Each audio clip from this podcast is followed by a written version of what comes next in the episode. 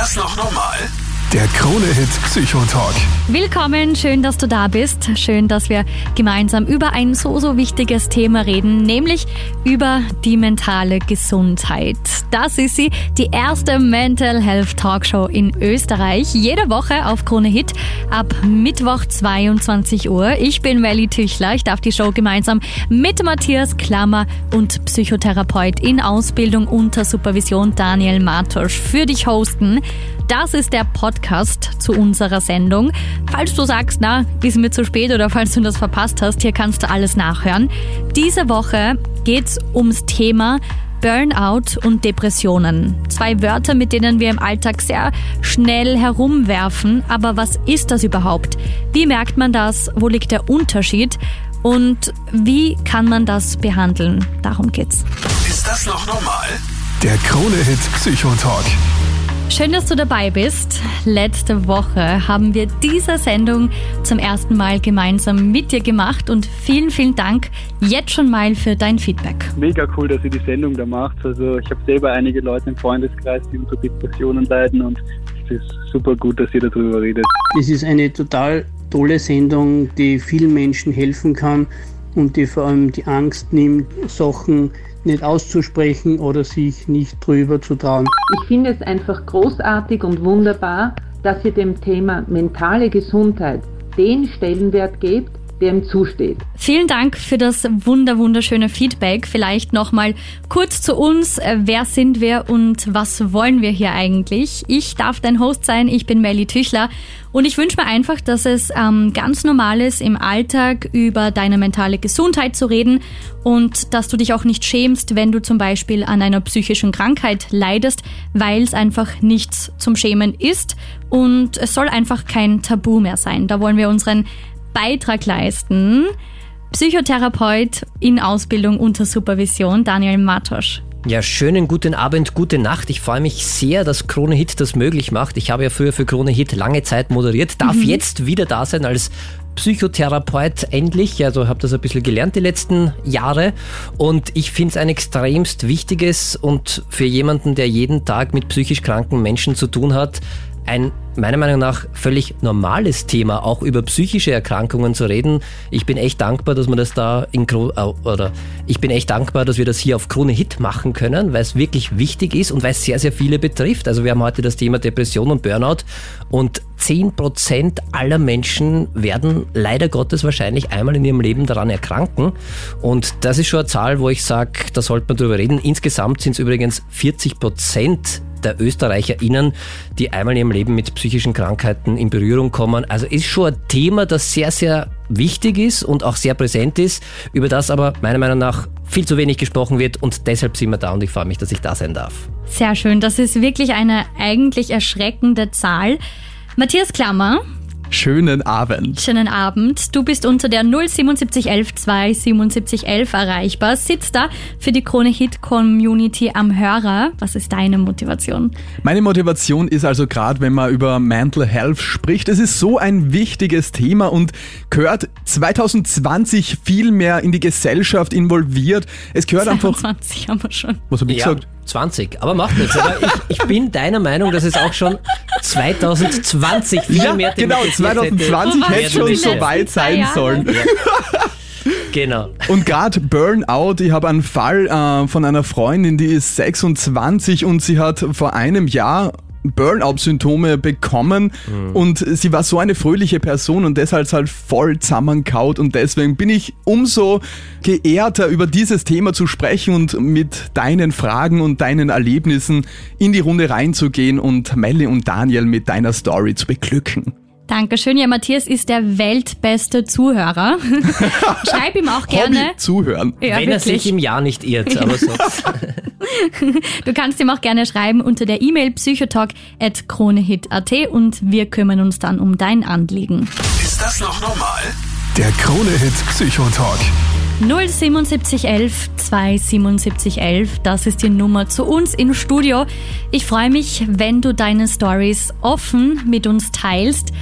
Die Silvia ruft jetzt an, weil ihr Mann unter psychischen Problemen leidet. Danke für dein Vertrauen, Silvia. Wie heißt dein Mann? Äh, mein Mann heißt Christian. Mhm. Und er ist, äh, ich glaube 2013 war das, äh, hat er begonnen, dass er mit der Verdauung Probleme bekommen hat. Ähm, äh, das heißt, äh, er hat kein Essen mehr vertragen, sämtliche Nahrungsmittel nicht mehr. Mit Nahrungsmittelunverträglichkeiten hat er begonnen. Okay. Und wir sind zu verschiedenen Ärzten und so und die haben halt alle nicht wirklich so recht gewusst, was das Ganze soll und warum und wieso und weshalb. Äh, und es war ihm nicht bewusst, dass er eigentlich schon die ganze Zeit unter Stress gestanden ist. Okay, das heißt, es hat sich einmal körperlich geäußert und für ihn war es gar nicht, körperlich geäußert. war's gar Genau. nicht so am Schirm, dass da vielleicht irgendwie ein bisschen eine Überlastung dass die dahinter steht. Psyche dahinter steckt. Ich meine, wir haben schon gewusst, dass er schon von der Kindheit an immer gewisses psychisches Backel mitträgt, aber Ja. im Prinzip ist ihm so, so weit so okay gegangen. Okay. Ja. Ähm, und dann, nachdem er circa ein Jahr lang äh, weiterhin mit diesen Beschwerden, die in der Arbeit doch sehr beeinträchtigend waren, äh, weitergemacht hat, hat er plötzlich äh, einen, einen totalen Zusammenbruch mehr oder weniger gehabt, sodass das so stark seine Verdauungsbeschwerden geworden sind, dass er gesagt hat, so kann ich nicht mehr in die Arbeit gehen. Das funktioniert nicht mehr. Ähm, ist dann in den Krankenstand gegangen, beziehungsweise hat er gleich dem Chef gesagt, er fürchtet, das wird länger dauern äh, und hat einmal provisorisch äh, gekündigt mit der Zusage, dass er später wieder kommen darf. Ähm, und dann, äh, wie er dann zu Hause war, dann ist es mit der Psyche irgendwie so richtig runtergegangen. Das heißt, Ähm, das heißt, äh, dass dann die Depressionen nach und nach begonnen haben, dass er irgendwie das Gefühl gehabt hat, er kann gar nicht mehr zurück in den Beruf, er weiß nicht, wie soll das gehen und hin und her und und einerseits haben ihn die körperlichen Beschwerden beeinträchtigt und andererseits war halt dann immer mehr die Psyche, die halt immer mehr gelitten hat. Das heißt sehr, sehr Und viele so- Selbstzweifel gehabt und, und, und äh, halt Angst. ja, kann Angst er wieder auch, in die. Arbeit zurückfinden? Wie soll das mit der Arbeit sein? Und nach und nach hat er dann einfach auch das Interesse an sämtlichen Sachen verloren. Mhm. Weil am Anfang war er nur zu Hause und hat halt ferngeschaut und, und so halt ja, den Tag verbracht. Und dann war es irgendwann so, dass er, dass ihn nichts mehr interessiert hat. Aber wie kann ich mir da jetzt dann einen typischen Alltag vorstellen? Also ist er dann nur noch im Bett gelegen oder wie, wie kann man sich das vorstellen? Wie kann man sich das vorstellen? Er ist im Prinzip dann meistens schon auf die Couch gegangen. Okay. Aber im Prinzip hat er, äh, wenn es dann, wie es dann richtig heftig war, äh, sämtliche äh, Außentermine nicht mehr wahrgenommen. Er hat sich auf keinen Geburtstagsfeiern mehr sehen lassen von der Familie, keine Familienveranstaltungen mehr wahrgenommen. Er hat sonstige Freundestreffen, alles abgesagt, hat sich nur noch zurückgezogen, hat ganz gern die Jalousie nicht mehr hochgezogen, ist ganz gern im, im relativ Dunkeln gesessen. Ich habe es dann mal wieder raufgegeben ähm, und hat sich halt immer mehr zurückgezogen im Und- Prinzip. Habt ihr da schon gewusst, dass das eine Depression ist oder habt ihr das war das noch irgendwie Folge von, von den Magenbeschwerden? Naja, äh, wir haben das dann nach und nach, wie das dann immer mehr geworden ist, schon irgendwie geahnt. Okay. Er war ja vorher auch schon mal in Psychotherapie, aber Ah, halt okay. immer nur so kurz, kurzzeitig. Und er ist da dann äh, auch dann, wir sind auch sehr schnell zu einer Psychiaterin gegangen, die hat ihm dann Medikamente verschrieben, aber die Medikamente waren einfach nicht die richtigen. Und das heißt, die Medikamente haben nicht gegriffen, die haben eigentlich nichts bewirkt. Oh. Ähm, dadurch äh, ist er irgendwie in diesem Zustand geblieben und ist irgendwie immer tiefer hineingekommen in diesen Zustand. Dass er sich gehen hat lassen, dass er nicht mehr, dass er einfach das Interesse verloren hat an sämtlichen Dingen.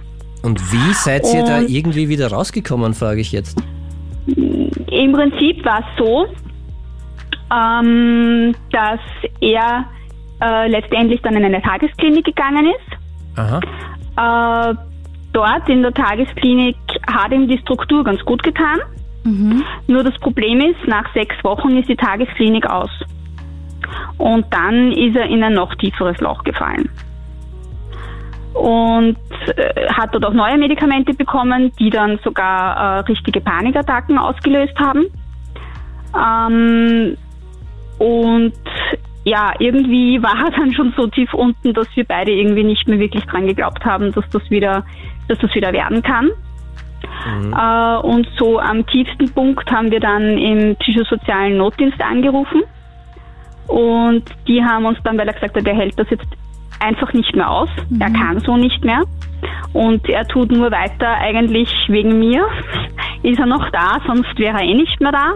Okay. Und ähm, dann sind wir halt in der Nacht dorthin gefahren und die haben dann äh, uns weitergeschickt in, eine, in ein Psychi psychiatrisches Krankenhaus. Äh, er wollte aber nicht dort bleiben, aber die haben ihm andere Medikamente gegeben.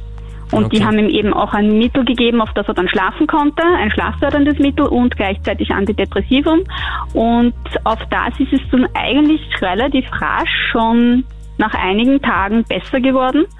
Äh, dann hat er noch ein anderes Medikament dazu bekommen für die, für, für die Stimmung. Ja. Und dann ist es so nach und nach eigentlich relativ rasch bergauf gegangen, muss ich wirklich sagen. Und wie geht's ihm heute? Wie geht's ihm heute? Heute äh, ist er eigentlich wieder stabil.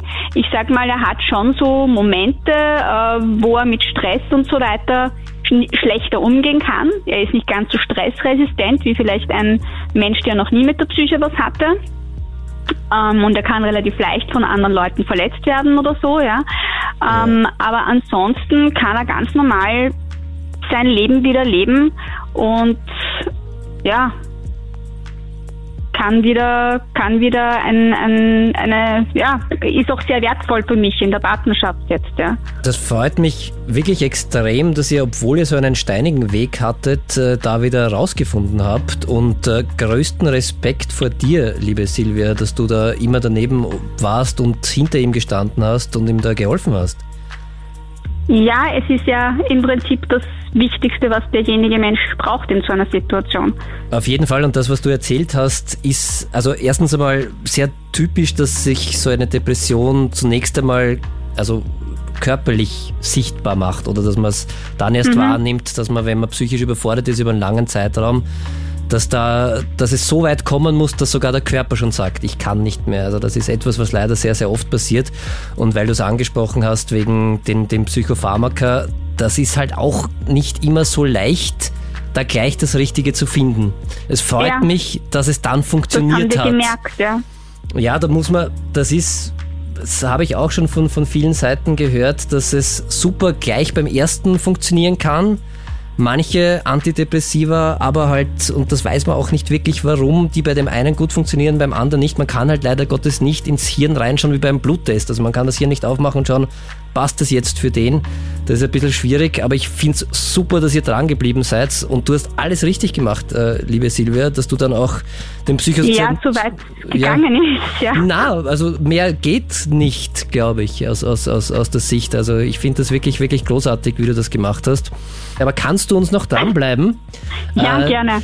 Ich würde nämlich gerne wissen, wie es dir damit irgendwie gegangen ist, noch ein bisschen im Detail und äh, deine Situation, weil als Angehöriger ist man da ja auch sehr, sehr, du hast das jetzt eh geschildert, mittendrin statt nur dabei und ich glaube, das geht ja auch nicht ganz spurlos an einen vorüber. Ist das noch normal? Der Krone-Hit Psychotalk. Ich freue mich, dass du dabei bist. Wir quatschen hier ganz offen und vorurteilsfrei über deine mentale Gesundheit. Krone-Hit-Hörerin Silvia erzählt, dass ihr Mann über Jahre hinweg an schweren Depressionen gelitten hat. Und das macht natürlich auch einiges mit Angehörigen. Silvia, wie ist das für dich als seine Frau? Ja, ich sag mal, es ist eine sehr schwierige Situation, weil du siehst, äh, der Mensch, den du liebst, der, äh, der verliert plötzlich das Interesse an sämtlichen Sachen und du möchtest ihm helfen und du kannst das irgendwie nicht. Das Einzige, was du machen kannst, ist, ist halt da zu sein. Aber du hast irgendwie das Gefühl, ich habe immer das Gefühl gehabt, es liegt in meiner Verantwortung, ihn da rauszuziehen. Und es hängt von mir ab.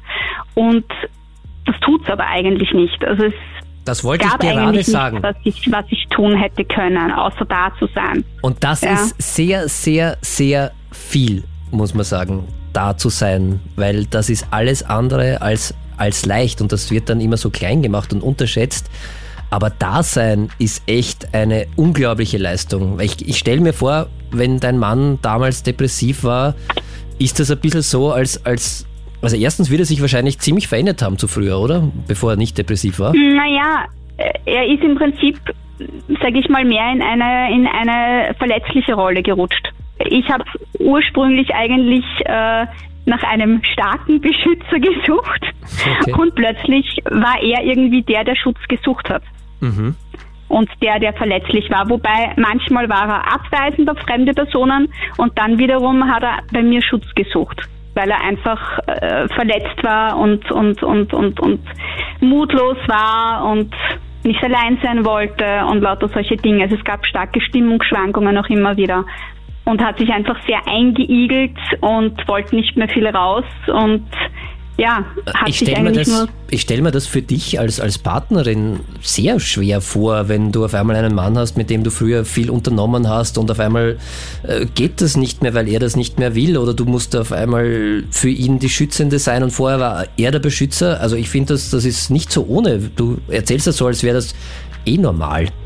Also, Wie, wie hat sich dein Nein, Alltag verändert dadurch? Wo hast du dann Hilfe gesucht oder Ausgleich? Ist auch schwer. Ich meine, ich hatte damals schon noch einen, einen, einen Freundeskreis, der mich unterstützt hat, aber trotzdem, sage ich mal, ist es halt ist es halt schwer und vor allem, wenn ich in der Arbeit war, war es besonders schwer, weil ich halt oft gewusst habe, heute oder oder jetzt gerade geht es ihm ziemlich schlecht und ich sollte ihn eigentlich nicht allein lassen und ich muss aber, weil ich kann nicht riskieren, dass ich auch noch meinen Job verliere. ja, und vor allem hast du trotzdem auch noch ein eigenes Leben und musst dich auch ein bisschen um dich selbst kümmern, so hart das klingt. Natürlich, ja. Das ist halt genau das, was schwierig ist, das, was ich halt dann weniger, sage ich mal, gemacht habe. Ja. Ähm, zeitenweise schon ein bisschen, aber ja, ich bin dann auch irgendwann in die Depression gekippt.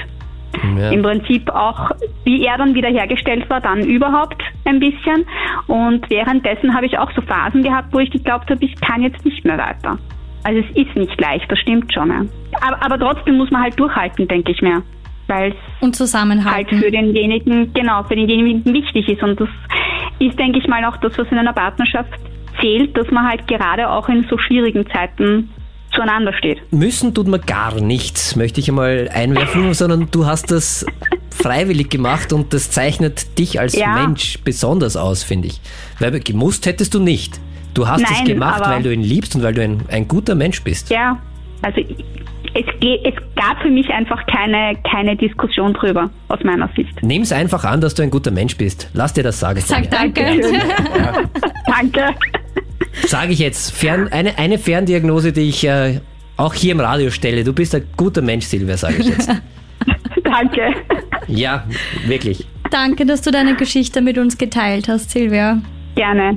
Und Ja. du machst sicher vielen Mut, dass man auch in diesen Zeiten zusammenhalten soll. Also Ja. super gemacht, ja. Das ist im Prinzip das, das, das, das, was wir auch weitergeben wollen, dass Voll man schön. einerseits wieder rauskommen kann aus den schwierigen Sachen und dass man vor allem präventiv aufpassen soll, wenn man die ersten Anzeichen merkt, dass man sich im Job einfach zu übernimmt. Ich glaube, das ist ganz, ganz wichtig und da werden wir gleich auch Ja. äh, drauf eingehen, weil da gibt's auch ganz gute, eine, ein, also sowas wie eine Liste fast schon, wo man es wirklich frühzeitig erkennen kann, wann geht's denn Richtung Burnout und wann sollten die ersten Alarmglöckchen zumindest läuten. Muss ja eh nicht gleich Ja. irgendwie der, der große äh, Feueralarm ausbrechen. Aber da gibt schon viele Nein. Anzeichen, die man früh erkennen kann. Und Eben. wenn man da was rechtzeitig macht, wird's hoffentlich nicht Wäre so schlimm. sinnvoll, ja. Ja, auf jeden Fall. Ja. Silvia, danke für deinen Anruf. Es war Gerne. wundervoll mit dir zu reden. Gerne, war auch schön mit euch. Hat mich sehr gefreut. Ganz liebe Grüße an den Christian.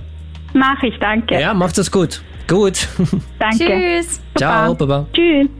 Wir schauen uns also gleich an, wie quasi so der Beginn vom Burnout sich langsam abzeichnet und wo du vielleicht schon früher einhaken kannst, dass es gar nicht erst so weit kommen muss.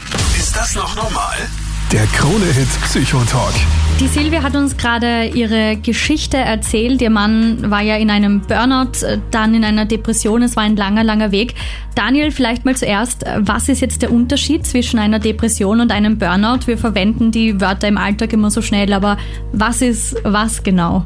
Tja, das ist eine sehr gute Frage und es gibt einen eindeutigen Unterschied. Das äh, Burnout ist oft der Weg zur Depression, weil Burnout heißt ja auch wortwörtlich übersetzt ausbrennen und so kann man es auch irgendwie sehen. Das heißt, das ist der Weg, wo ich mich schon übernehme, wo ich äh, nicht mehr so gut auf mich schaue, aber wir können uns gerne äh, gleich die zwölf Stufen des Burnout-Syndroms anschauen, wenn ihr Bock habt und auch mal schauen, wo ihr vielleicht gerade steht. Matthias? oder Das wird interessant gerade jetzt. stehen. Jetzt habe ich Angst. Depression, noch ganz kurz, Depression ist dann meist, also muss man nicht ein Burnout vorher haben, aber kann auch am Ende oder zum Ende eines Burnout hin sein. Das ist dann der Zusammenbruch, wo dann meist gar nichts mehr geht oder sehr wenig geht. Da muss man auch noch unterscheiden, gibt es leichte Depression, eine mittelgradige oder eine schwere Depression. Aber Burnout an sich ist das Ausbrennen, wie es so schön heißt. Und es kann dann, wenn man ausgebrannt ist, kann man in einer Depression enden.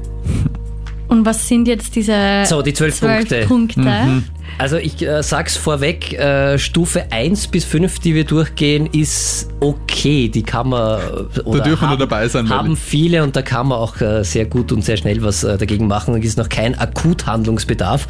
Also Stufe 1 wäre der Zwang, sich zu beweisen. Also besondere Begeisterungsfähigkeit für die Arbeit, erhöhte Erwartungen an sich selbst oder Übersehen eigener Grenzen und Zurückstellen eigener Bedürfnisse.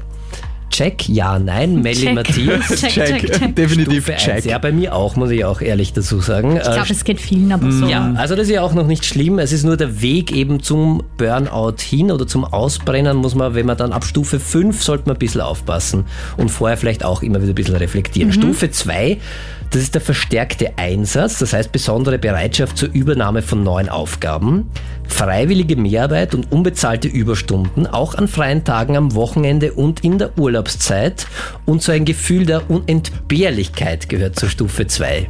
Check. Sehr gut. Oder sehr gut, eigentlich nicht. Also vielleicht ein bisschen überdenken. Stufe 3, Vernachlässigung eigener Bedürfnisse ist das. Also chronische Vernachlässigung eigener Bedürfnisse, Mehrkonsum von Kaffee zum Beispiel, Aufputschmittel, Zigaretten und gelegentlich schlaft man dann nicht mehr so gut, wenn man auf Stufe 3 ist. Check. Oh Gott, Melli. Stufe 4, Verdrängung von Konflikten und Bedürfnissen heißt das. Äh, Fehlleistungen wie zum Beispiel Vergessen von Terminen, Nichterledigen von versprochenen Aufgaben, Ungenauigkeit, Energiemangel, Schwächegefühl und seinen Hobbys geht man nicht mehr so ganz nach. Schon auch ein bisschen. Hm, bei mir check. Ja. Okay. Langsam sollte man, es ist eh lustig, aber wirklich aufpassen, Ja. es ist wirklich wichtig, weil da kann sich dann so ein, eine Spirale daraus entwickeln, Die wo man es dann vielleicht schnell übersieht, gell? die man Ja. dann übersieht. Gehen wir zur Stufe 5. Umdeutung von Werten heißt die Stufe. Das ist eine Abstumpfung und Aufmerksamkeitsstörungen. Meiden privater Kontakte, die als belastend empfunden werden. Und Probleme mit dem der Partnerin mit Zeichen des Beziehungsburnouts. Also dass man sagt, ah, die Beziehung ist auch nicht mehr so ganz. Nur noch Job zum Beispiel, so in die Richtung. Okay, das hätte ich jetzt nicht.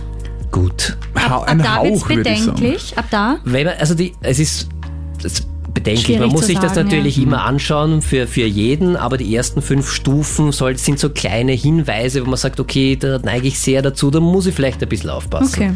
Ist das noch normal? Der Krone-Hit Psychotalk. Wir reden hier ganz offen über die mentale Gesundheit, sind aktuell gerade beim Thema Burnout und Depressionen. Genauer gesagt beim Zwölf-Stufen-Modell. Psychotherapeut in Ausbildung unter Supervision Daniel Matosch. Wie geht's weiter? Was ist Stufe 6? Das ist die verstärkte Verleugnung auftretender Probleme, Gefühl mangelnder Anerkennung und Desillusionierung. Widerstand, täglich zur Arbeit zu gehen, Arbeitszeiteinstellung, die als innere Kündigung bezeichnet werden kann, das heißt so Dienst nach Vorschrift, und vermehrte Fehlzeiten, verspäteter Arbeitsbeginn, vorverlegter Arbeitsschluss, dass man mal so das Gefühl hat, ich werde eh nicht wertgeschätzt in der Firma und mache so ein bisschen, ein bisschen weniger als stiller Protest. Hat nicht jeder solche Phasen? Ja, die, die Frage Also- ist immer so, wie lang müssen die Phasen sein? Also es geht darum, wenn sich das über einen längeren Zeitraum natürlich immer wiederkehrend kommt, dann Weil es gibt wahrscheinlich vereinzelte Tage, wo man einfach auch das Gefühl hat, ohne dass das jetzt... natürlich. Ich sag's hier mal, es ist, sind so Laut dem Modell, ja. Ja. Alarmpunkte, wo man sagt, ah, da, von, von den sechs Stufen bislang fünf voll, dann vielleicht ein bisschen vorsichtig sein. Hm, was ist die nächste Die Stufe? Stufe 7 ist der Rückzug. Das ist dann eine Orientierungs- und Hoffnungslosigkeit, so Ohnmachtsgefühle, innere Leere. Äh, Ersatzbefriedigungen werden da aufgebaut, zum Beispiel Essen, Alkohol, Drogen, Spielen oder auch äh, Sexualität.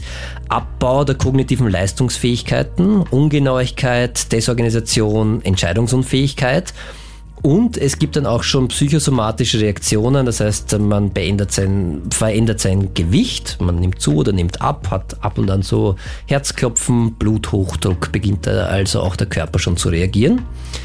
Äh, Stufe 8 ist dann eine deutliche Verhaltensänderung. Da wird es dann echt schon sichtbar. Das äh, wird man so eigenbrötlerisch, versinkt in Selbstmitleid, äh, hat so das Gefühl, einsam zu sein und reagiert auch auf seine Umwelt- und gut gemeinte Ratschläge sehr, sehr ärgerlich. Also kann es auch so zu impulsiven Durchbrüchen kommen und man hat äh, verringerte Initiative, verringerte Produktivität in der Arbeit. Das heißt, dann geht dann echt nur noch Dienst nach Vorschrift. Und vor allem und wichtiger Punkt, Verflachung des sozialen Lebens. Äh, das heißt, man hat so eine Gleichgültigkeit, Gefühl der Sinnlosigkeit, wenig persönliche Anteilnahme an anderen und ja, zieht sich immer, immer weiter zurück und vereinsamt dann immer mehr. Da wird dann auch das Umfeld schon sehr den Unterschied mhm. wahrscheinlich merken ab der Stufe. Genau, das heißt, ab ja. Stufe 8 kann man dann auch schon, wenn das bei guten Freunden ist, man merkt, da zieht sich einer immer mehr zurück und dann vielleicht einmal darauf ansprechen, auch mhm. wirklich einfach, hey, was ist mit dir los? Mhm. Äh, Stufe 9 und jetzt kommen dann langsam echt, wo es dann wirklich schon bedenklich oder wirklich gefährlich, bedenklich sind alle, aber gefährlicher wird. Äh, Stufe 9 ist der Verlust des Gefühls für die eigene Persönlichkeit. Das heißt, da hat man so eine, ein Entfremdungsgefühl, Gefühl, äh, Gefühl des Abgestorbenseins und eine innere Leere, die man verspürt und so ein automatenhaftes Funktionieren und immer mehr psychosomatische Reaktionen. Das heißt, körperlich hat man immer mehr Symptome, man ist öfter krank, man Herzklopfen, Schweißausbrüche, Magen-Darm hat vorher die Silvia erzählt ja. bei ihrem Mann und das äh, tritt immer vermehrt auf. Dann Stufe 10 ist eine wirklich dann schon erschreckende innere Leere. Das ist ein Wechsel zwischen starken, schmerzhaften Emotionen mit dem Gefühl des inneren Abgestorbenseins. Panikattacken und Angst vor Menschen, dass man sich dann echt nicht mehr rausgehen mhm. traut. Einsamkeit, negative Einstellung zum Leben. Das geht dann schon ein bisschen in Richtung depressive Symptomatik oder sehr sogar und äh, fallweise exzessiv sinnliche Befriedigungen, Kaufräusche, Fressattacken, exzessiver Sex ohne wirkliche Befriedigung kommt dann so als Ausgleichshandlung. Mhm. Und äh, Stufe 11, da sieht man dann jetzt schon, wenn es äh, bei Stufe 11, wenn man bei Stufe 11 ist, sieht man dann schon in der Depression und in der Erschöpfung. Das heißt, da hat man dann wirklich nur noch eine globale negative Einstellung zum Leben und Hoffnungslosigkeit sowohl auf sich, auf die Umwelt als auch auf, äh, auf die Zukunft. Man hat Erschöpfungsgefühle, den starken Wunsch, nur noch schlafen zu wollen und eine existenzielle Verzweiflung und auch schon Obacht, Selbstmordgedanken und auch Absichten. Puha. Und die mhm. letzte Stufe, das ist dann das völlige Burnout und die Erschöpfung. Da wird es dann wirklich lebensgefährlich. Also Burnout ist wirklich eine gefähr ein gefährlicher Weg, es kann lebensgefährlich sein. Und das ist dann eine geistige, körperliche und emotionale Erschöpfung. Ein angegriffenes Immunsystem, Herz-Kreislauf-Erkrankungen treten, können da auftreten, Magen-Darm-Erkrankungen und natürlich auch Suizidalität und äh, eine Selbstmordgefahr, die dann cool. schon herrscht. Wie, mhm. wie schnell durchlebt man diese Stufen? Gibt es da so einen Schnitt oder kann das jetzt wirklich innerhalb von Wochen auch passieren oder ist das schon eher so schleichend? Das ist schon schleichend, also es geht nicht von Stufe 1 auf 12 innerhalb von zwei Wochen, also das wäre sehr, sehr ungewöhnlich. Das ist ein langer Prozess. Mhm. Das heißt, da kann man auch deshalb ein bisschen darauf acht geben und sich diese Stufen immer wieder so, die Stufe 1 bis 5 auch schon so für sich selbst als kleine Warnhinweise mhm. abspeichern und sagen, okay, wenn ich da jetzt ein paar Sachen mache, einfach mal hinterfragen. Es muss ja dann nicht gleich in Richtung Burnout gehen. Wie ihr richtig gesagt habt, manchmal hat man auch einen schlechten Tag und will einfach nicht. Es ist ja auch okay, aber wenn das permanent ist und wenn das so ein ein Gefühl der Überforderung ist oder so ein innerer Antrieb, ich muss, aber ich kann. Also das spürt man dann eh, wenn man mhm. ein bisschen aufmerksam ist. Und es ist ganz, ganz wichtig, da immer wieder hinzuschauen. Und wenn man sagt, das schaffe ich vielleicht alleine nicht, dann auch gerne einmal zu einem professionellen Helfer gehen, sei es ein Psychologe, ein Psychotherapeut, ein Arzt kann auch helfen, wenn man den mhm. Hausarzt fragen, ist das noch okay oder sollte man da was machen? Also das ist ganz wichtig, sich da lieber rechtzeitig als zu spät Hilfe zu holen, weil das mhm. kann dann wirklich wenn man es übersieht, eine sehr, sehr langwierige Geschichte werden, wie wir auch von der Silvia vorher und ihrem Mann, den Christian, gehört haben. Ist das noch normal? Der Krone-Hit Psychotalk. Gemeinsam reden wir über Themen, die wahnsinnig wichtig sind, aber über die leider immer noch viel zu wenig geredet wird. 07711 27711. Sabrina jetzt da. Was ist bei dir los? Ja, also ich stecke, glaube ich, auch mittendrin. Ja. Äh, bei mir ist es so, ich habe schon ein Backel zu tragen aus der Kindheit. Okay. Und aus der Jugend. Ich bin dann äh, mit 18 dann von Namen weg. Bin irgendwie eigentlich Volet von toxischen Eltern, gewalttätigen Eltern in eine toxische Beziehung rein. Ähm, ich habe vor drei Jahren dann geschafft, äh, dass ich mich aus dieser Beziehung löse. Ich hatte da zu dem Zeitpunkt aber dann auch wirklich schon, also zu dem Zeitpunkt wusste ich noch nicht, also wie schlimm es mental bei mir wirklich schon ist. Äh, das hat bei mir dann auch angefangen mit körperlichen Symptomen, ne, dass ich wirklich, ich hatte nur mal Bauchschmerzen, Magenschmerzen. Okay. Irgendwann bin ich dann ins Krankenhaus gefahren, weil ich, ich mich nicht mal mehr bewegen habe können. Ich bin wirklich am Boden gekrümmt gelegen. Ich habe mich nicht mehr bewegen können. Oh, Und wow. im Krankenhaus haben sie dann einfach nur festgestellt, ja, ich bin verstopft bis oben rauf. Okay. Ja. Also, und dann habe ich mit den Nieren auch Probleme gekriegt, also wo man wirklich gemerkt hat, ja, also, ja. Weil ja. du gesagt hast, du bist mittendrin. Wo bist du jetzt gerade? Mm, ja, also ich sag irgendwie so zwischen Burnout und Depression. Ja. Okay, wow. Hast du jemanden, der dir hilft äh, Mhm. aktuell? Äh, ja, also ich muss ehrlich sagen, ich hätte einen Termin bei einem äh, Psychiater gehabt, Ja. den ich ironischerweise aufgrund meines mentalen Zustandes dann nicht wahrnehmen habe können, weil es leider ein schlechter Tag war, an dem ich es oft nicht schaffe, das Haus zu verlassen. Ja. Und auf den Termin habe ich schon drei Monate warten müssen. Okay, ja. Ähm, aber ich habe Gott sei Dank, ich habe mir damals nach der Trennung ähm, Hilfe beim Jugendamt geholt und da habe ich wohl meine Betreuer, die mir mit Rat und Tat zur Seite stehen. Super. Aber es ist halt, es ist halt schon schwierig, vor allem, weil ich auch merke, ähm, man muss wirklich erst ganz unten oft sein, dass man sich eingesteht, okay, ich brauche jetzt dann wirklich Hilfe. Ja. Das ist Vor allem, leider weil es in der Gottes oft Gesellschaft, so, ja. ja. Und in der Gesellschaft ist ja auch eher so, ja, reiß dich zusammen, ja. Und das ist das, was mich halt irgendwie an unserer Gesellschaft irgendwie aktuell so stört. Wenn du sagst, mir geht's nicht gut, ja, ich bin im Burnout oder ich, ich habe jetzt gerade eine chronische Erschöpfung oder Depressionen, was auch immer, das wird irgendwie so, so weggewischt oft. Ja, so, ja, reiß dich einfach zusammen. Und ich denke mal, Himmel, Herrgott, wenn ich könnte. Das ist das Schlimmste, was man, glaube ich, ja. einem Depressiven sagen Ja. kann, ist, denk positiv Ja. und reiß dir einfach ein bisschen zusammen. Es wäre so einfach. Es ist verdammt nochmal eine Krankheit und das möchte ich hier sagen und die gehört ordentlich behandelt und man kann dann nicht anders als so, wie man ist, weil man Na. krank ist. Ja, so und ist ich finde super. Geh, geh halt einfach raus. Ja, genau, geh ein bisschen so, in die Sonne, mach was. Nicht. Wahnsinn. Ja? Vielen, vielen naja, Dank, dass du angerufen hast und das vor ganz Österreich auch noch einmal irgendwie mit uns teilst, dass wir das klar und deutlich kommunizieren können. Depression, es Ja. ist eine Krankheit und ein bisschen positiv denken und an die Ja. frische Luft gehen Hilft nicht. hilft nicht immer, ja, Ja. genau. Nein, das löst das Problem nicht. Und ich denke mir, je mehr man drüber redet, desto mehr kommt das hilft vielleicht auch in der Gesellschaft an, dieses Umdenken einfach. Und deshalb habe ich mir gedacht, erzähle ich das und rede drüber, weil vielleicht sitzt dann irgendjemand daheim, der sich denkt, okay, ich rede jetzt dann auch einfach mal drüber und ich hole mir mal Hilfe, weil Perfekt. es wirklich einfach Genau besser das- wird, wenn du Hilfe kriegst. Genau Ja. das ist hier unser Und Ziel. es ist keine Schande. Ja. Überhaupt nicht. Es ist krank sein, ist keine Schande. Vielen, Sabrina, vielen Dank, Sabrina. ich wünsche dir alles, alles Gute und gerne. ich glaube an dich und du klingst schon so, als Danke. würdest du das super hinbekommen. Ja, Danke für deinen Anruf, meine Ja, Liebe. ja. ganz Viel viel. Kraft. Danke. Ciao. Danke. Ist das noch normal? Der Krone-Hit Psychotalk. 07711 27711, die Nummer, dann landest du direkt bei uns. Vanessa, warum rufst du an? Ja, hallo. Ähm, ich rufe an. Also ich habe immer wieder Stimmungsschwankungen. Mir geht's manchmal nicht so gut. Manchmal habe ich einfach schlechte Laune. Weiß nicht, wie ich mich motivieren kann.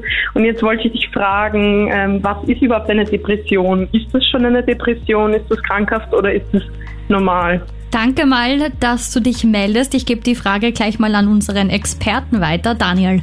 Ja, schönen guten Abend und äh, Vanessa war der Name, oder? Genau. Ja, schön, dass du dran bist. Entschuldigung, ich bin schon bei, für mich ist schon sehr spät. Also ich kann dich äh, äh, als allererstes einmal beruhigen, schlechte Phasen und schlechte Stimmung, ich glaube, die hat jeder und das ist auch, auch, auch komplett normal. Die Frage ist, wie lang hast du das, wie lang dauert das an, wenn du so eine, eine, eine schlechte Stimmung hast, wie du sagst?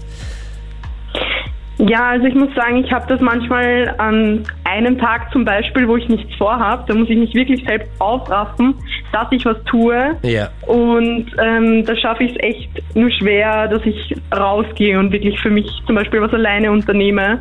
Und manchmal oder öfters habe ich es auch beim Sport. Also ich muss mich wirklich drängen, das zu machen, weil ich einfach die irgendwie die Motivation und den Ansporn nicht habe dafür. Also das kann ich sehr, sehr gut nachvollziehen, nämlich beides. Und äh, das ist definitiv, wenn das nur einen Tag andauert, keine Depression, weil eine Depression hat die Grundvoraussetzung, um sie äh, diagnostizieren zu können, dass sie mindestens zwei Wochen müssen folgende Symptome oder einige folgende Symptome andauern. Und zwar eine gedrückte Stimmung und eine Verminderung von Antrieb und Aktivität. Das hast du jetzt beschrieben, aber mhm. keine zwei Wochen durchgehend. Dann die Fähigkeit zur Freude, das Interesse und die Konzentration sind vermindert. Das dauert auch erfahrungsgemäß bei uns und bei dir, wie du es beschrieben hast, auch manchmal ein paar Stunden hängt auch ein paar Stunden hängt davon ab, woran das Interesse halt gerade irgendwie hängt. Der Schlaf, wie schaut der bei dir aus? Ist der meist gestört? Ist dein Appetit vermindert oder passt das alles? Also beim Einschlafen ist es manchmal so, dass es mir total schwer fällt einzuschlafen. Also da lege ich manchmal wirklich eine Stunde im Bett herum, schaue auf die Decke und ich kann nicht einschlafen. Das habe ich vor allem, wenn, wenn ich einen stressigen Tag hinter mir habe und einiges noch verarbeiten muss. Da ja. liege ich einfach wach im Bett. Aber so grundsätzlich muss ich sagen, ich schlafe schon durch und oder meistens durch und an den meisten Tagen fällt mir das Einschlafen nicht so schwer. Würde ich sagen, auch normal und mehr als normal, dass wenn man, wenn, man viel erlebt hat untertags, dass man da noch ein bisschen drüber nachdenkt. Das rattert dann oft im Kopf, ja. Wichtig ist, dass du ja. meistens und vor allem gut und erholsam schläfst. Und das klingt ja fast so. Dann dein Selbstwertgefühl und Selbstvertrauen sind fast immer beeinträchtigt, wenn man wirklich eine Depression hat. Trifft das auf dich zu? Wahrscheinlich nicht, wie ich dich jetzt höre. Mm, ich würde sagen nicht. Natürlich in Situationen, wo einem was nicht so gelingt, wie man es gerne hätte oder eben was schief geht, dann, dann ist es schon der Fall. Aber so grundsätzlich würde ich sagen, äh, weiß ich meistens so, was ich kann und auf was ich stolz bin. Aber natürlich in man, manchen Situationen geht das auch verloren und man denkt sich so, wow, was kann ich eigentlich? Sehr gut. Aber ja, das genau. Sehr gut, das heißt, das können wir auch einmal wegtun. Dann gibt es noch als Symptom bei depressiven äh, Episoden eine gedrückte Stimmung. Das heißt, es wird von Tag zu Tag, wirst du schlechter drauf und es verschlechtert sich und dann kommt äh, körperliche Symptome dazu, dass du wirklich Schmerzen entwickelst, dass du Herzklopfen hast, dass du irgendwie das Gefühl hast, permanent krank zu sein. Dann hast du irgendwie keine Freude mehr am Leben, an Freunden. Du ziehst dich immer mehr zurück. Du kommst in der Früh gar nicht mehr aus dem Bett, wenn du depressive Episode hast. Du hast Bewegungsstörungen zum Teil tatsächlich, also psychomotorische Hemmungen nennt man das, dass alles irgendwie ganz, ganz schwerfällig nur noch ist.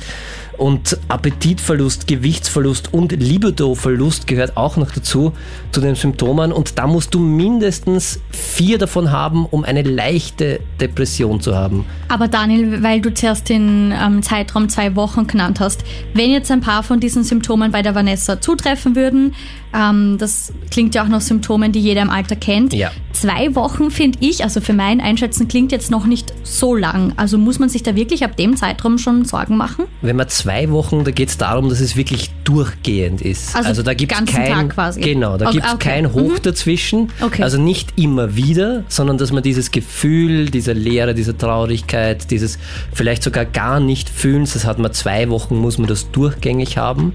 Und dann kann man erst von einer Depression sprechen, okay. laut Diagnosekriterien. Mhm. Natürlich hängt das immer auch sehr mit dem jeweils einzelnen Menschen zusammen, weil eine Depression kann genauso durch ein tragisches Ereignis ausgelöst werden. Das heißt, wenn da was ganz was Schlimmes passiert, ein Todesfall, ein Schicksalsschlag, ein, ein Schicksalsschlag, kann das auch zu einer Depression führen. Aber Vanessa, um zu dir zurückzukommen, ich glaube und es ist völlig okay, manchmal echt schlecht drauf zu sein und manchmal auch notwendig, glaube ich. Ja, auf jeden Fall. Also wenn ich das so höre, zum Glück trifft das auf mich nicht zu. Aber ich kann mir vorstellen, dass es total schwierig ist, da wieder rauszukommen, wenn man mal drinnen ist. Und deshalb finde ich super wichtig, dass sie die Sendung macht und echt toll, dass sie das alles anspricht und aufklärt. Ja, vielen also Dank, dass du angerufen hast und Teil davon bist. Ist das noch normal? Der Krone-Hit Psychotalk. Du hast eine Story zum Teilen oder eine Frage, dann schreib auch gerne einfach eine Mail unter psychotalk.kronehit.at. Matthias, da kommen viele Fragen jetzt rein. Die meistgestellte Frage ist, was kann ich eigentlich machen, wenn ich draufkomme, okay, ich könnte unter einer Depression leiden? Als allererstes äh, würde ich den Rat abgeben, sich professionelle Hilfe zu suchen, wenn man depressiv ist oder auch nur glaubt, dass äh, depressiv zu sein. Und das muss jetzt gar nicht gleich der Psychotherapeut sein, da kann man auch zu seinem Hausarzt gehen, einem mhm. Psychiater, Psychologen, aber das echt einmal abchecken lassen und eine Diagnose erstellen lassen und schauen, ist es eine Depression oder vielleicht hat es auch irgendeinen neurologischen Hintergrund. Also ich würde mal zum Arzt gehen oder zum Psychotherapeuten, um das abzuchecken abklären zu lassen. Wenn man dann die Diagnose hat, dass man wirklich depressiv ist, sollte man auch wirklich was dagegen machen. Wir haben es heute schon erwähnt, es ist eine wirklich ernstzunehmende und sehr, sehr gefährliche Krankheit, mhm. die auch das Leben kosten kann. Also die Suizidrate bei schwer depressiven Episoden ist bei 20 Prozent. Das heißt, äh, jeder Fünfte, der eine schwere Depression hat, bringt sich im Schnitt leider Gottes selbst um. Mhm. Das ist, äh, aber man kann was dagegen machen. Darf ich man, nur ganz kurz fragen? Ja, du hast gesagt, schwer depressive Episode. Gibt, was sind da Episoden oder ja, es gibt äh, leichte depressive Episode, es gibt eine mittelgradige depressive Episode und eine schwere Depression oder schwere depressive Episode und das unterscheidet sich einfach im Ausprägungs. Äh, wir haben vorher schon äh, die Symptome besprochen, Antriebslosigkeit, mhm. Freudlosigkeit, Selbstwertverlust, Schuldgefühle, Appetitlosigkeit und gibt es eine ganz lange Liste, was da alles dazugehört und desto mehr man hat und desto länger und schwerwiegender die einen belasten Lasten. Da teilt man dann ein, äh, ob das jetzt eine leichte, eine mittelgradige okay. oder eine schwere das heißt, Depression das schwankt. ist. Kann genau. Schwanken. Und wenn man eine okay. schwere depressive Episode hat, dann ist das Leben wirklich absolut nicht mehr lebenswert für einen. Dann hat man keinen Sinn mehr, da kann man sich nicht mehr aufraffen. Mhm. Ich habe mit vielen Patientinnen oder einmal mit einer Patientin, die hat das super beschrieben, gesprochen, die gesagt, das ist, wenn das Leben wie ein Full HD Farbfilm ist, der in, in den unterschiedlichsten tausend Farben strahlt. Wenn man wirklich so eine depressive Episode hat, ist da erstens einmal bis zum Fernseher hin ganz, ganz viel Nebel und dann ist alles nur noch irgendwie grau und da geht gar gar nichts mehr. Da geht zum Teil wirklich nicht mehr, dass man in der Früh aufsteht, Zähne putzt oder sich was zu essen macht. Da also selbst die unter Anführungszeichen für uns selbstverständlichsten Sachen Klo, gehen dann nicht aufs mehr. Aufs Klo gehen ist schon ein Erfolgserlebnis. Also das okay. ist äh, wirklich, kann man sich äh, fast gar nicht äh, vorstellen. Das ist wirklich so eine Spirale, die einen da hinunterzieht und das, wenn man da nichts dagegen macht, wird es immer immer, immer schlimmer und äh, kann eben auch lebensgefährlich sein. Deshalb bitte unbedingt, auch wenn man in seinem Umfeld jemanden hat, den versuchen zu motivieren, Hilfe anzubieten, mit dem zum Arzt gehen und im schlimmsten Fall, wenn gar nichts mehr geht, dann äh, den Notruf rufen und dann kann man dann auch auf eine psychiatrische Ambulanz und da wird dann sofort geholfen, weil medikamentös kann man das relativ schnell ein bisschen verbessern. Mhm. Das heißt, man kann erstens medikamentös mit Antidepressiva helfen und dann natürlich Psychotherapie. Also Mittel der Wahl ist beides zusammen bei schweren depressiven Episoden und da gibt es ganz viele Bausteine. Ich kann jetzt nur ein paar herausnehmen. Das Wichtigste wahrscheinlich am Anfang ist, ganz, ganz kleine Ziele sich zu, äh, zu setzen und eine Verhaltensaktivierung zu machen. Das Was heißt, heißt das? wieder irgendetwas zu tun, eine Tagesstruktur, die das kann sein, dass die Tagesstruktur ist, ich schaffe es, um 10 Uhr aufzustehen für 10 Minuten. Und das ist dann schon ein Erfolgserlebnis, weil bei einer Depression ist es so, das ist eine Spirale, die nach unten geht. Da hat man die Annahme oder man fühlt sich lustlos und niedergeschlagen. Und dann kommt der nächste Gedanke, ja, aber ich kann mir zu nichts aufraffen und ich, ich schaff's nichts. Und das macht man dann nicht. Und dann besteht sich, sich das ja. Das mhm. heißt, dann merkt man, ja, okay, ich schaff's ja wirklich nicht. Und dann wird die Stimmung noch schlechter. Und das geht dann immer weiter nach unten und da muss man, das muss man versuchen in der Psychotherapie mit ganz kleinen Schritten da wirklich so einen kleinen Fuß hineinzubekommen, dass man das umkehrt und sagt, okay, wenn du es schaffst, vielleicht die linke Zehe zwei Sekunden bewusst auf und ab zu wippen. Jetzt ganz blödes Beispiel. Und du nimmst dir das jetzt vor und du schaffst das. Dann ist das ein Erfolgserlebnis, wenn das wirklich funktioniert.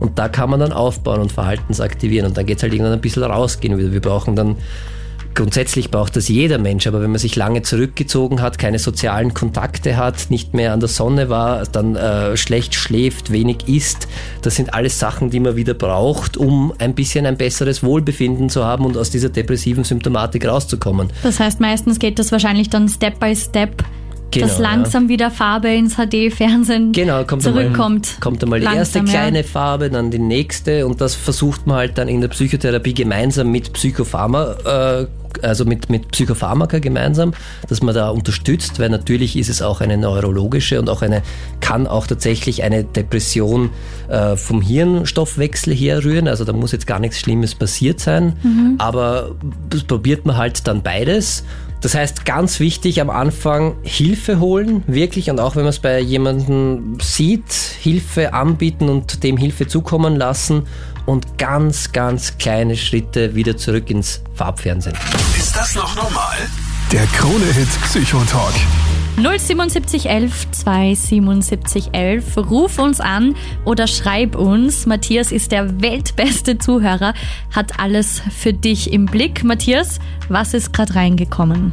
Bei mir ist jetzt gerade reinkommen auf WhatsApp, da hat der Stefan geschrieben, Antidepressiva, wir haben ja gerade vorher über das Thema gesprochen, machen die nicht extrem abhängig?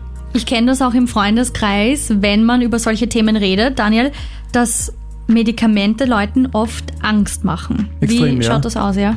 Ja, das kenne ich auch und die Frage ist auch äh, berechtigt, aber die Angst ist unbegründet, weil Antidepressiva machen nicht abhängig und oft äh, höre ich auch, dann bin ich, wenn ich Antidepressiva nehme, dann bin ich so ein Zombie, der nur noch irgendwie Oder ein ein- anderer Mensch oder ein anderer Mensch. wird, ja, nein. Das, äh, das ist definitiv nicht der Fall. Also Antidepressiva helfen dem normalen Hirnstoffwechsel, wenn man es mit dem Stoffwechsel sonst des Körpers irgendwie äh, vergleichen möchte. Sowas gibt es im Hirn auch und das schaut also die Antidepressiva schauen, dass das wieder eine Balance findet und hilft einfach dabei, dass man nicht diese permanente depressive Stimmung hat. Und es gibt eine Studie, die kann ich jetzt nicht zu 100% genau äh, zitieren, aber als die Antidepressiva damals in den 70er, 80er Jahren eingeführt wurden, ist die Suizidrate weltweit, glaube ich, um einen zweistelligen Prozentsatz nach unten gegangen. Das heißt, es funktioniert und es funktioniert tatsächlich. Man sollte einen guten Psychiater aufsuchen, das stimmt auch, weil, und das gebe ich auch zu bedenken, erstens äh, dauert zur Zeit, bis die wirken. Das heißt, wenn ich ein Antidepressivum nehme, das wirkt nicht am nächsten Tag, das dauert zwei bis drei Wochen, kann das dauern, bis das eine Wirkung entfaltet, weil sich der Stoffwechsel erst wieder in Balance bringen muss und das dauert seine Zeit. Und es kann sein, dass man ab und an wirklich unterschiedliche Antidepressiva ausprobieren muss, Weil es bei jedem anders ist, oder? weil es bei jedem Ja. anders ist und wir noch nicht das Gerät erfunden haben, dass man ins Hirn reinschaut, welcher Stoff da jetzt fehlt und da muss man halt try Matthias, das müssen wir erfinden. Ja, ich glaube, das wäre äh, ein gutes Geschäftsmodell, äh, das zu erfinden.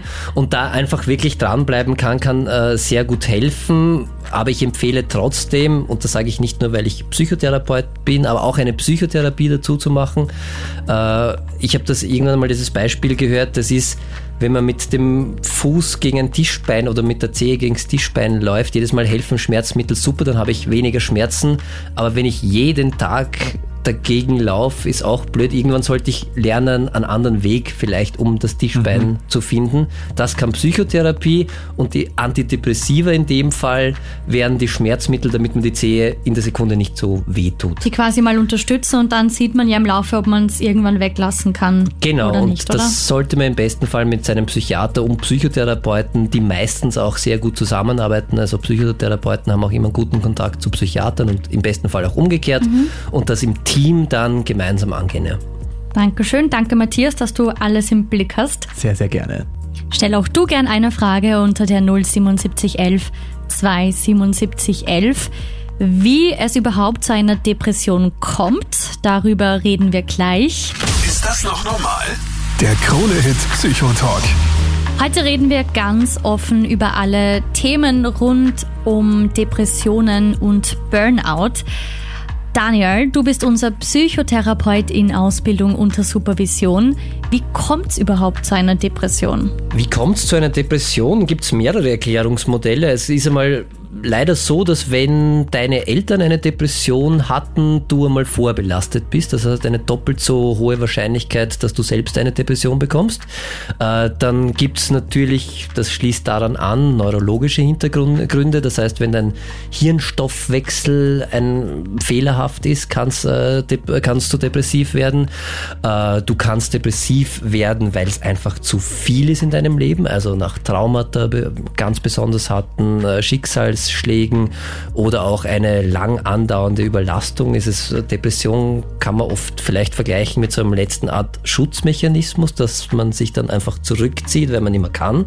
Das kann auch sein und ein sehr häufiges äh, Modell oder eine, eine, eine sehr häufige Erklärung für das Zustandekommen von äh, Depressionen ist, sind, äh, ist das kognitive Modell. Das heißt, äh, dass gedankliche Irrtümer passieren und zwar nicht, weil man blöd ist oder nicht gut denken kann, sondern weil man manche Sachen falsch gelernt hat, einfach aus seiner Geschichte, wie man Sachen denkt. Vielleicht ist es leichter, wenn ich ein Beispiel Ich wollte gerade sagen, bitte ein Beispiel für ja, den Alltag. Es, ja, es ist auch schon ein bisschen spät, aber es gibt dieses ABC-Modell, wie wir, wie Gedanken unsere Gefühle dann auch beeinflussen können. A steht für die Situation. Nehmen wir mal ein Beispiel her. Die Situation ist, meine beste Freundin ruft mich nicht an, obwohl es ausgemacht ist. Da kriege ich schon mal die Krise. kriege genau. ich schon mal die Krise, ja. Und da ist jetzt die Frage, warum? Weil kommt nämlich automatisch bei dir ein Gedanke hoch, der dir gar nicht so bewusst ist, aber du fühlst sofort irgendetwas. Wenn du dir das vorstellst, die ruft gerade nicht an, dann kommt auf einmal ein Gefühl daher. Mhm. Und das Gefühl, vor diesem Gefühl ist aber noch ein Gedanke, eine Bewertung dieser Situation, die du unbewusst wahrnimmst oder die du unbewusst machst. Das heißt, du bewertest diese Situation. Also wenn mich der Matthias jetzt zum Beispiel nicht anruft, denke mhm. ich mal, ich bin ihm nicht so wichtig, wieso vergisst er mich jetzt? Und äh, oder würde mir vielleicht denken, ja, vielleicht ist ihm auch was passiert. Mhm. Oder er hat einfach keine Lust auf mich. Und ich würde zum Beispiel denken, okay, wenn du mich nicht anrufst, okay, ich weiß nicht, was mit ihr los ist, vielleicht hat sie verspätet, vielleicht hat sie vergessen. Das wäre der Wurscht. Ja, es wäre mir im Endeffekt wurscht. Ja. Siehst du? Und welches Gefühl hattest du, Melli? Ja, ich habe mich gleich so gefühlt, als wäre sie Matthias nicht wichtig genug. Mhm. Das heißt, du warst ein bisschen gekränkt, gekränkt traurig. Mhm. Ja. Und Matthias gelassen.